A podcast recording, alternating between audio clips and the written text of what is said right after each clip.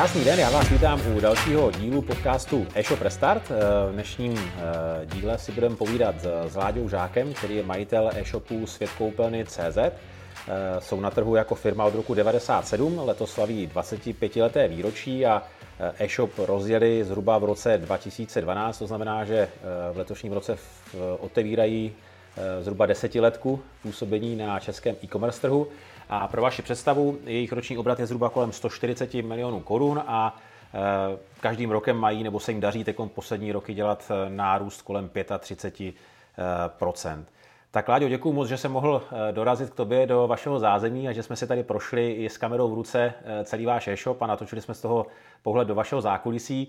A zároveň se zeptám, jaký byl pro tebe ten poslední rok? Jsi mi říkal, že to pro vás byl doslova masakr, tak v čem to bylo? E, tak výrazně možná jiné než ty předešlé roky. Tak já vás zdravím. Masakr je správný výraz. My jsme, my jsme na konci roku dva tisíce dvacet zásadně rozšířili sortiment o polský nebo o polského dodavatele, což se ukázalo strategicky jako velice dobrá cesta, ale byl tam poměrně v krátkém režimu zhruba jednoho kvartálu rapidní nárůst, což samozřejmě znamenalo ohromný tlak jak na expediční pracovníky, tak na obsluhu zákazní, zákaznického centra. Plus minus jsme se s tím probojovali celým rokem. Koncem roku už bylo jasné, že ten obrat vlítl o nějaké třicet pět procent, což v našich číslech už je velice významné. Tak aby to letos bylo podobné, tak jsme si našli dalšího polského dodavatele, kterýho teda vozíme teprve třetí měsíc, ale ukazuje, že ty čísla budou velice podobná. Mhm. Jasně. Taky si říkal, že jste za poslední, ne v posledním roce, ale v posledních letech jste pracovali na zvýšení efektivity vašeho skladu, že jste na tom hodně zapracovali a dostali jste i, dostalo se vám i jako výrazných proměny v této ty stránce. Co všechno jste měnili a jaký změny pozitivní vám to přineslo? Tak ta změna tam byla hlavně v tom, že jsme nestíhali. Ohromný problém bylo hledání zboží, což asi zná každá, každá firmička, která dělá nějakou expedici takzvaně z jedné hromady. Takže jsme začali řešit umístění zboží do nějakých pozic, do nějakých jak pevných, tak plovoucích pozic, podle toho, jestli to zboží je skladový nebo zboží je objednávkový. A doopravdy během pár měsíců se nám povedlo docílit toho, že skladník ví, doopravdy to zboží leží, a zásadně se zrychlila ta efektivita. My jsme ještě zhruba před rokem říkali, že umíme zabalit sto zásilek denně. V tuhle chvíli balíme něco přes dvě stě, standardní průměr. Zrovna dneska, když jsme s kamerou procházeli skladama, tak jsem se kluku ptal, jak to jde. Říkají, dobrý, dneska to je ta, nějak málo, to dneska dáme bez problému. Tak jsem koukal a na balíně bylo dneska sto šedesát zásilek, z toho zhruba polovina byla paletové zboží. Uhum. Jasně, ty si říkal, že vás to dřív i stálo, ty chyby ve skladu kolem půl milionu korun, to smysl přesně jak, nebo v čem vás to stálo půl milionu? No víceméně jsme si sedli a spočítali jsme mzdové náklady na to hledání, protože když zaměstnanec hledá, tak ho samozřejmě platíme, ale není z ní žádná efektivita. A doopravdy nám vyšlo tou dobou, že zhruba pět set tisíc korun ročně stojí ten náklad. Neboli jeden člověk v tom skladě byl jenom na hledání, nic jiného nedělal, když se, když se ten čas sečetl. Takže když to shrnu a potrhnu, tak doporučuji všem e-shopům, aby si udělali pořádek ve skladě a uměli tam hledat to zboží rychle, protože to dokáže výrazně ušetřit. Je to základ pro expedici, je to základ pro efektivnost práce, je doopravdy pořádek ve skladech. Hmm, hmm. Ty si říkal, že jste dělali taky inventuru a že vám trvalo jenom šest hodin, když jsme tady procházeli ty sklady. Jaký máš prostorově jako metrově čtvereční veliký? Tak sklady mají nějaký dva tisíce metrů čtverečních, zbožího je tu doopravdy několik tisíc položek. Druhý rok za sebou jsme zkusili, zkusili systém štítkování. My používáme štítkování na přebírky zboží do firmy. Dneska naši skladníci nepoužívají dodací listy. Přijde zboží, expediční pracovník jim dá vlastně počet štítků, který odpovídá tomu zboží a zboží polepujeme. Díky tomu nějakým způsobem jsme se zbavili toho dohledávání v seznamu. Ta rychlost kontroly je doopravdy rychlá. Tak jsme si řekli, proč to nezkusit v inventuře. Loni jsme to zkusili poprvé, nebo předloni jsme to zkusili poprvé s tím, že jsme neměli vyřešené e, pozicování na těch štítkách. Takže letos jsme to pořídili podruhé. Štítky jsme vzali v jiné barvě, aby se nám odlišily od těch standardních skladových, aby jsme hned věděli, že to zboží už prošlo nebo neprošlo inventurou, a hlavně ten tisk štítku byl seřazen podle pozicového systému. Takže se vytisklo, já mám za to, že vím to, osm set archů, osm set archů štítku po čtrnácti kusech, takže takový počet zboží tady je, s tím, že tam byla pouze výjimka, když nějakého produktu máme více jak dvacet pět kusů na skladě, tak se nevytisklo dvacet pět štítků, ale vytiskl se jeden štítek a na tom byla ta hodnota dvacet pět, protože samozřejmě máme tu produkty, kde máme tisíc kusů skladem a doopravdy nechceme, nechceme mít tisíc štítků. Tam se splnila, splnila ta, ta, ta jenom kolik toho máme, a ten díl se přepočítal. No, tuhle hromadu, hromadu arků jsme si ráno rozebrali v deseti lidech a doopravdy za nějakých šest hodin, šest hodin jsme byli hotoví. Ten tým očekával, že budeme dělat noční, že tu budeme dlouho, protože ten sklad, nebo ty zásoby skladový se doopravdy navýšily o nějakých čtyřicet procent meziročně a vůbec jsme si neuměli představit, že se to stihne takhle rychle. Hmm, to je super čas, no. Za šest hodin to je jako hodně, hodně, hodně slušný. No.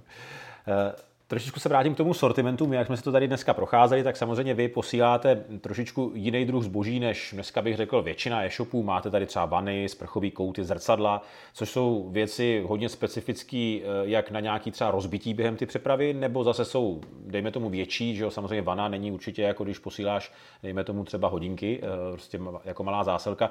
Jakou máte v tomhle tom zase nějakou specifikaci, ty jsi mi popisoval, že jste si v čase taky vymysleli, vytvořili nějaký vlastní systém balení do těch dřevěných konstrukcí, i máte třeba dneska, dokážete zabalit zrcadlo, že se nerozbije, že přijde zákazníkům v pohodě. V čem jste si tady zase tou cestou prošli, nebo co jste v tomhle tom směru objevili všechno zajímavého? Víceméně dlouhodobě reklamace je problém, která, který je, do toho spadá ta rozbitnost zboží, a kdykoliv se nám nějaká ta rozbitnost v pravidelných intervalech opakovala, tak si sedáme a snažíme se najít řešení. Řešení je samozřejmě kvalitní balení a to je alfa omega toho všeho. A samozřejmě balit efektivně, levně a aby prostě to nějakým způsobem mělo hlavu a patu, Je, je o tom hledat. Takže sprchové kouty do dřevěných rámů jsme podle mě jediný v Čechách, kdo to také balí. Přitom se nám to osvědčilo, přivedlo nás k tomu cena doprav. To byla doba, kdy vznikly rámy, protože my jsme dřív rámy nebo sprchové kouty paletovali. Ale samozřejmě dopravce dneska přijde a změří kubík té palety. A když se dá sprchový kout napříč paletou, aby se tam vešel, tak najednou to je sto dvacet krát osmdesát krát dvě stě a to je zásadně víc než, než velikost toho koutu. Takže jsme to sundali z těch palet, začali jsme dělat dřevěné rámy. Na tom videu potom je vidět, že jsme na, dneska na to máme přepravní boxy, který, který odchází až na tu dopravu. A ono to funguje. Ono to funguje z sprchových koutů na, přímo na dopravě máme rozbitých, já řeknu jeden z pětseti, možná ani ne, tam je doopravdy strašně málo a to už doopravdy na tom balení je vidět a ten dopravce se k tomu musí chovat extrémně špatně.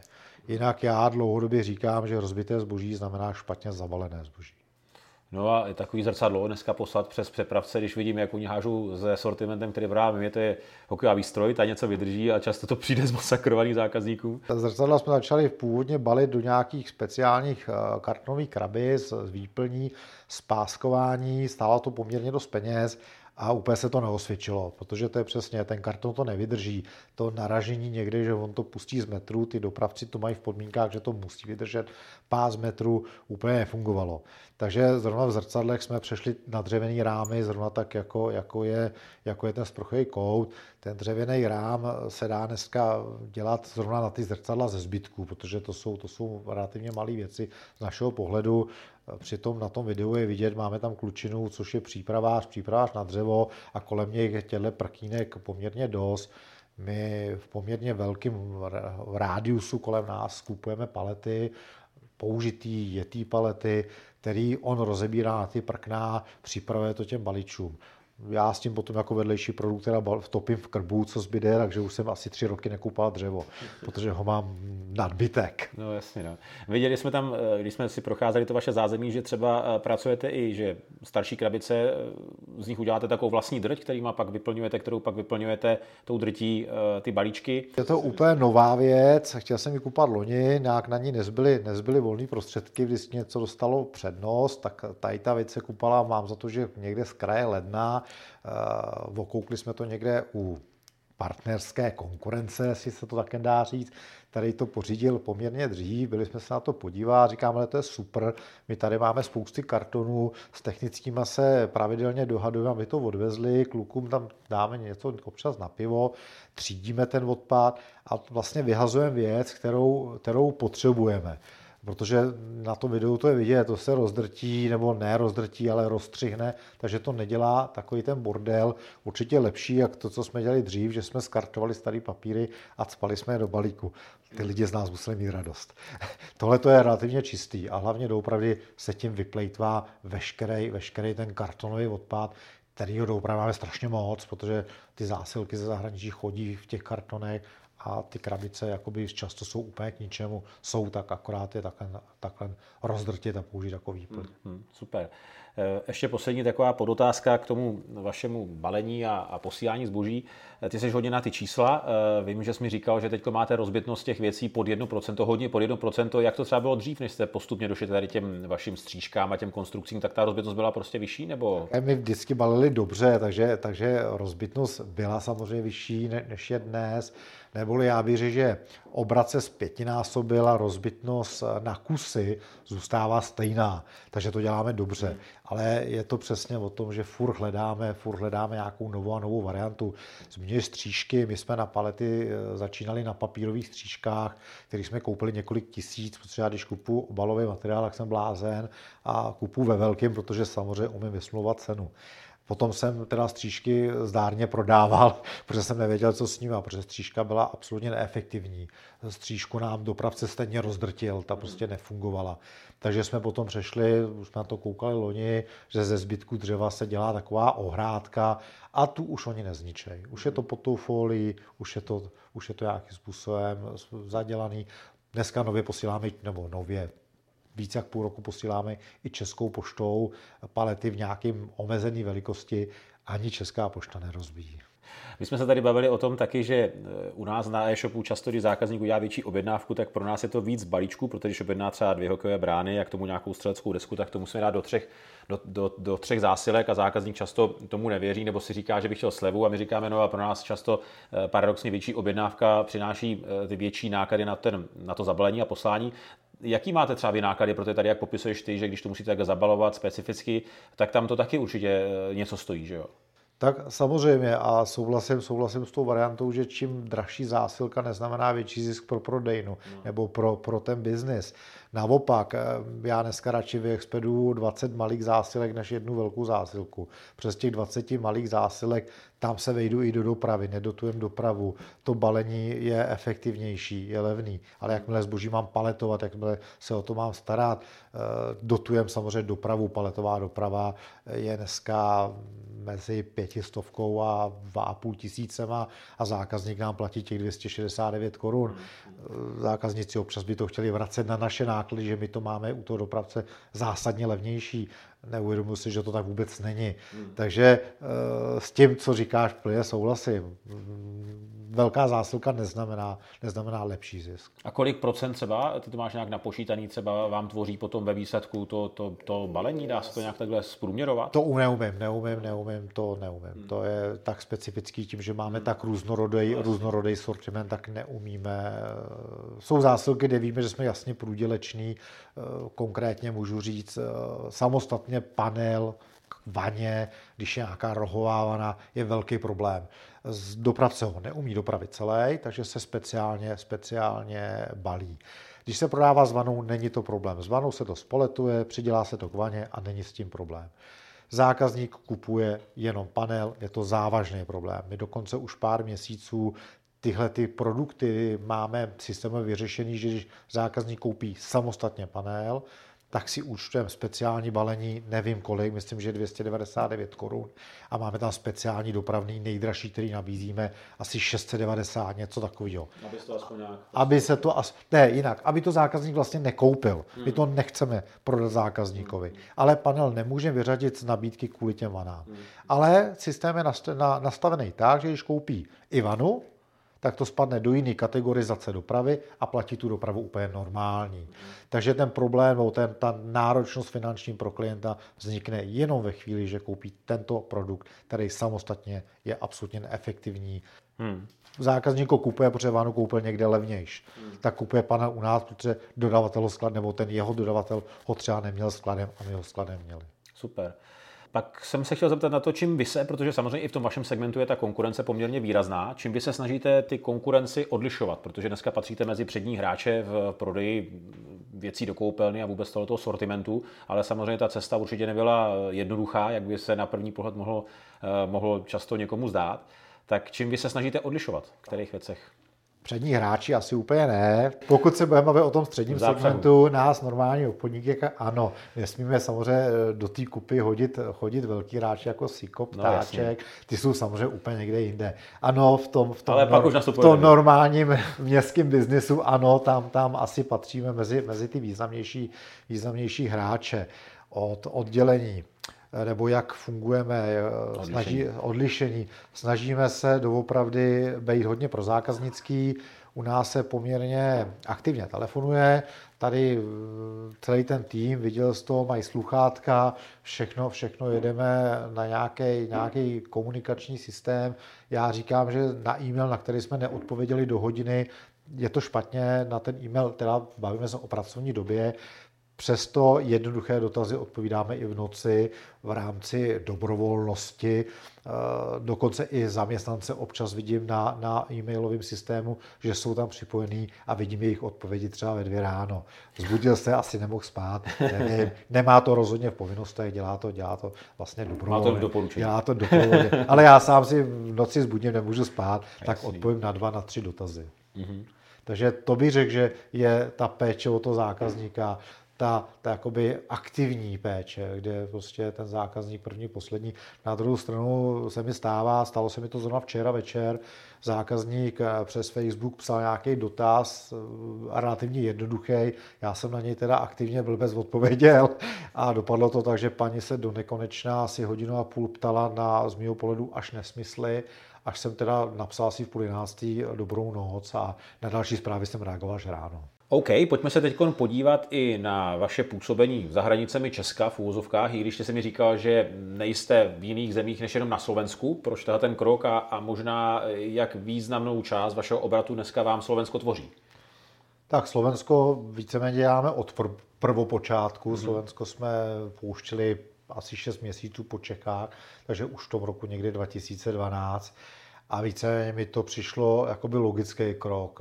Není tam jazyková bariéra, s tím Slovákem se dá dohodnout a doopravdy ten první shop doopravdy byl český shop, který měl jenom lomeno S K a byla tam jenom eurocena. Jiný rozdíl v těch shopech nebyl. Samozřejmě ta doba nás donutila ty shopy rozdělit, přestože máme jednu databázi, tak jedeme, jedeme dneska doopravdy slovenskou a českou verzi oddělenou.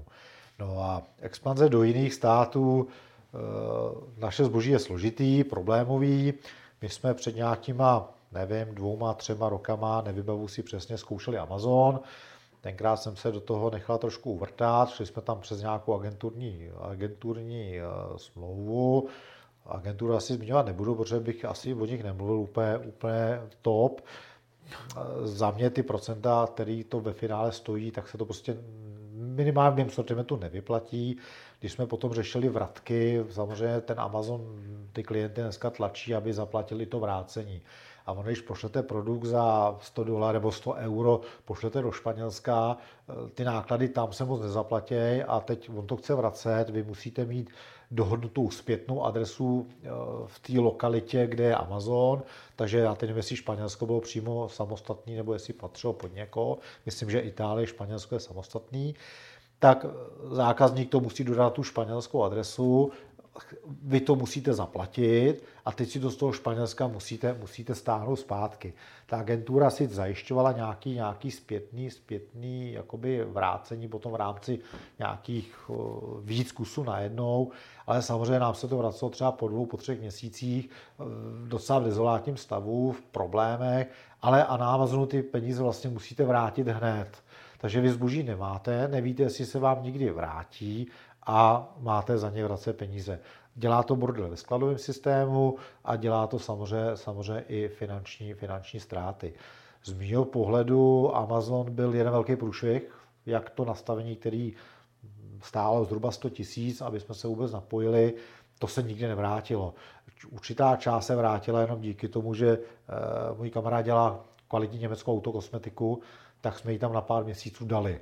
A ta se teda, musím říct, prodávala. A ta nám, ta nám část ztráty jakoby dokázala zamáznout. Přesto to je ztrátový projekt a já jsem se tenkrát zařekl, že nechci expandovat do zahraničí, že Čechy a Slovensko je tak ohromný trh pro normálního šopaře, že není žádný důvod jakoby řešit jazykovou bariéru a řešit, řešit prostě tyhle komplikace, které jsou s tou expanzí jakoby spojený. Mým oboru určitě ne. Hmm. Hodně e-shopů dneska láká nebo přemýšlej nad tím vstoupit do marketplace, ať třeba k Alze, k Mallu. Ty si říkal, že na Mallu působíte? Nebo jak bys třeba tuhle tu formu spolupráce na nebo na proměně, prostě na, proma, na, nebo marketingu? Na Mallu jsme někdy v začátcích, když to začali, začali pouštět, tak, tak jsme tam nějakým způsobem šli. Do dneška si pamatuju, že to napojení, nevím jak dneska, tenkrát to napojení bylo opravdu složitý. Napojit naše systémy na jejich systémy, tam doopravdy začíná problém už od základního X M L, kde musí je přesně srovnaný podle nich, mají svoje, svoje kategorizace, mají svoje povinné parametry a opět náš sortiment je široký, tak to bylo doopravdy náročné. Nicméně, napojili jsme, fungujeme tam, Funguje tam v rámci, v rámci tržeb zhruba kolem deset procent našeho obratu nám projde přes kanál Mall. Já, přestože to úplně nemám rád, tenhle kanál, tak jakoby nemůžu říct úplně, že to je špatně. Neboli, my neumíme spočítat jednu zásadní věc, která si myslím, že je důležitá. U každého toho produktu se říká, že prodejce je koupelný most. My kvůli tomu máme dneska svůj rozcestník, na koupelny most tečka cé zet je rozcestník, kde máme vlastně ty české stránky, slovenské stránky a naše bé dvě bé pro, pro, pro velkoobchodní partnery. A neumíme spočítat, kolik zákazníků odejde z Mallu, přijde na stránky Koupelny Most, přijde na naše stránky a, a nakoupí přímo u nás. My na Mall pouštíme v tuhle chvíli nevím přesně, kolem deset tisíc produktů. Na našich stránkách jich v tuhle chvíli je sto pět tisíc produktů. Takže deset procent. To je zásadní, zásad, zásadní rozdíl. To je, co se říká Čech. Před pár měsíci jsme vstoupili na slovenský Mall, vstoupili jsme tam pod nějakým přáním obchodního zástupce, který, který loboval, až, až, až, až mě ukecal, ale šli jsme tam s nějakým omezením. Na Slovensku fungujeme jenom v malých produktech, vůbec tam nedáme velký zboží. To opravdu pouze zboží, který jde zabalit do malých balíčků a striktně si Mall zajišťuje dopravu. Takže my to jenom zabalíme, máme štítky, které vygenerujeme při jejich systému a předáváme to jejich dopravci. Takže tam je nulový náklad na dopravu. Což najednou nám vyšlo efektivně. Takže my sice máme vysmlouvané nějaké speciální podmínky, které nesmíme říkat smluvně, takže je zmiňovat nebudu, ale vím, že běžní partneři platí někde patnáct až dvacet procent úplně standardně, ale a všichni říkají, že to je strašně peněz. A já si nemyslím, že to je strašně peněz, protože je potřeba říct to B, oni si zaplatí plně dopravu, oni si dělají marketing a my to jenom expedem balíme. A teď je to B, kolik lidí díky tomu přijde na naše domovské stránky a utratí u nás peníze. Takže já si myslím, že i dvacet procent, přestože to je jakoby hodně peněz, nemusí být úplně, úplně špatně. A na druhou stranu e-shopy, který to dělají dneska z marží patnáct až osmnáct procent přímo z toho e-shopu a mají u toho celý ten ansábl, který máme my, tak to dělají špatně, protože z toho nikdy nevyrostou. Ty peníze na to nestačí. tam doopravdy si musí každý uvědomit, že všechno stojí peníze, nejvíc stojí ty lidský zdroje, ten zaměstnanec chce peníze. Já dokonce dlouhodobě teď řešíme, že bychom potřebovali druhého reklamanta a v mý kalkulaci stojí poznámka, když všechny reklamace stoprocentně uznám a vrátím peníze, není to levnější než plat zaměstnance, který ho vezmu? Bohužel mi vychází, že pravděpodobně levnější je to lidem dávat zadarmo. Že ty reklamace lepší uznávat. Pokud to nezačne klient zneužívat, což je ten strašák, který na, na tom potom je. Ty si teď nakousl i otázku, že scháníte dalšího, nebo že přemýšlíš nad tím, že by si rozšířil tady váš personál. Kolik teď máte aktuálně lidí v týmu? Teď nás je, teď nás je dvanáct, plus tu máme, plus tu máme zpravidla jedno až dva brigádníky k tomu, k tomu kmenovému k týmu, uh-huh. takže, takže se bavíme doopravdy o nějakých, o nějakých třináct čtrnáct lidech, ale je to, je to mírně plovoucí, uh-huh. protože samozřejmě brigádní někdy je, někdy není. Je pravda, že my nebereme úplně sezónního brigádníka, my když vezmeme, na malírně byla starší paní, nevím, jestli si si všim, to je vlastně důchodkyně, že, že oni jsou doma, neví, co by, a oni si rádi jdou přivydělat. Oni nechtějí dělat osm deset hodin denně, v žádném případě. Ale oni, ona přijde ráno na sedmou, na půl sedmou, je tu do jedný, něco takového a má za to nějakou mzdu a funguje to. Ale otázka spíš směřovala asi na ty kmenový, na ten, na, na ten standardní tým, který, který je a který je dneska velice problémové postavit. Celkově sehnat zaměstnance, loajálního, který bude fungovat, je velice náročné. My jsme, my jsme v historii několikrát, nebo několikrát, řekněme dvakrát, třikrát, hlavně co se týká skladů, propustili část, větší část. Jednou, když doba, když jsem měl teda jenom dva skladníky, to je deset let zpátky, jsem je dokonce vyhodil oba. Jo.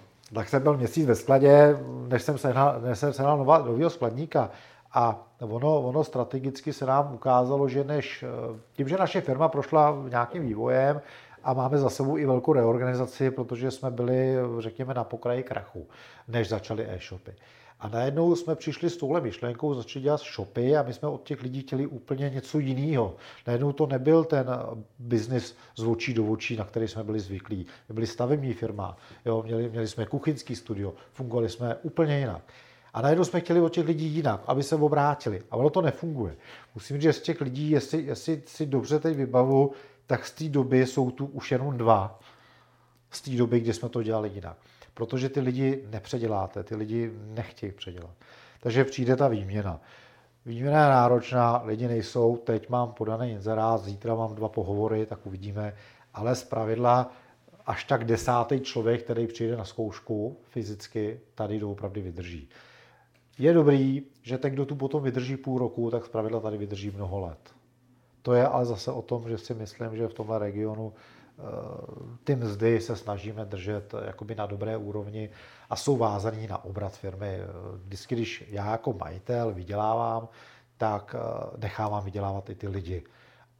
A to se mi vždycky osvědčilo. Hmm, já si myslím, že to je super jakoby nastavení, nebo tak, nechci říkat, tak by to mělo být, protože tak to bohužel vždycky není, ale uh, určitě se mě tahle ta myšlenka nebo tohoto, jak to máš pojatý, líbí. No. Super, tak jo, já děkuju za dnešní povídání. Určitě doporučím všem, aby se podívali i na video, které jsme u tebe natáčeli ze zákulisí, když jsi nám prováděl, když jsi nás prováděl celým zákulisím vašeho e-shopu, aby se podívali, jak to u vás vypadá, jak ty procesy máte reálně zmáhnuté, aby viděli i prostřednictvím toho obrazu.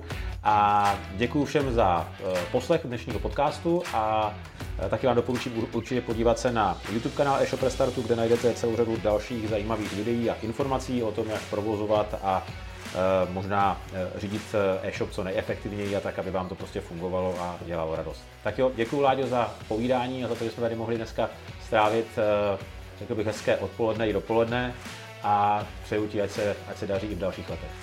Já taky děkuji a loučím se s vámi.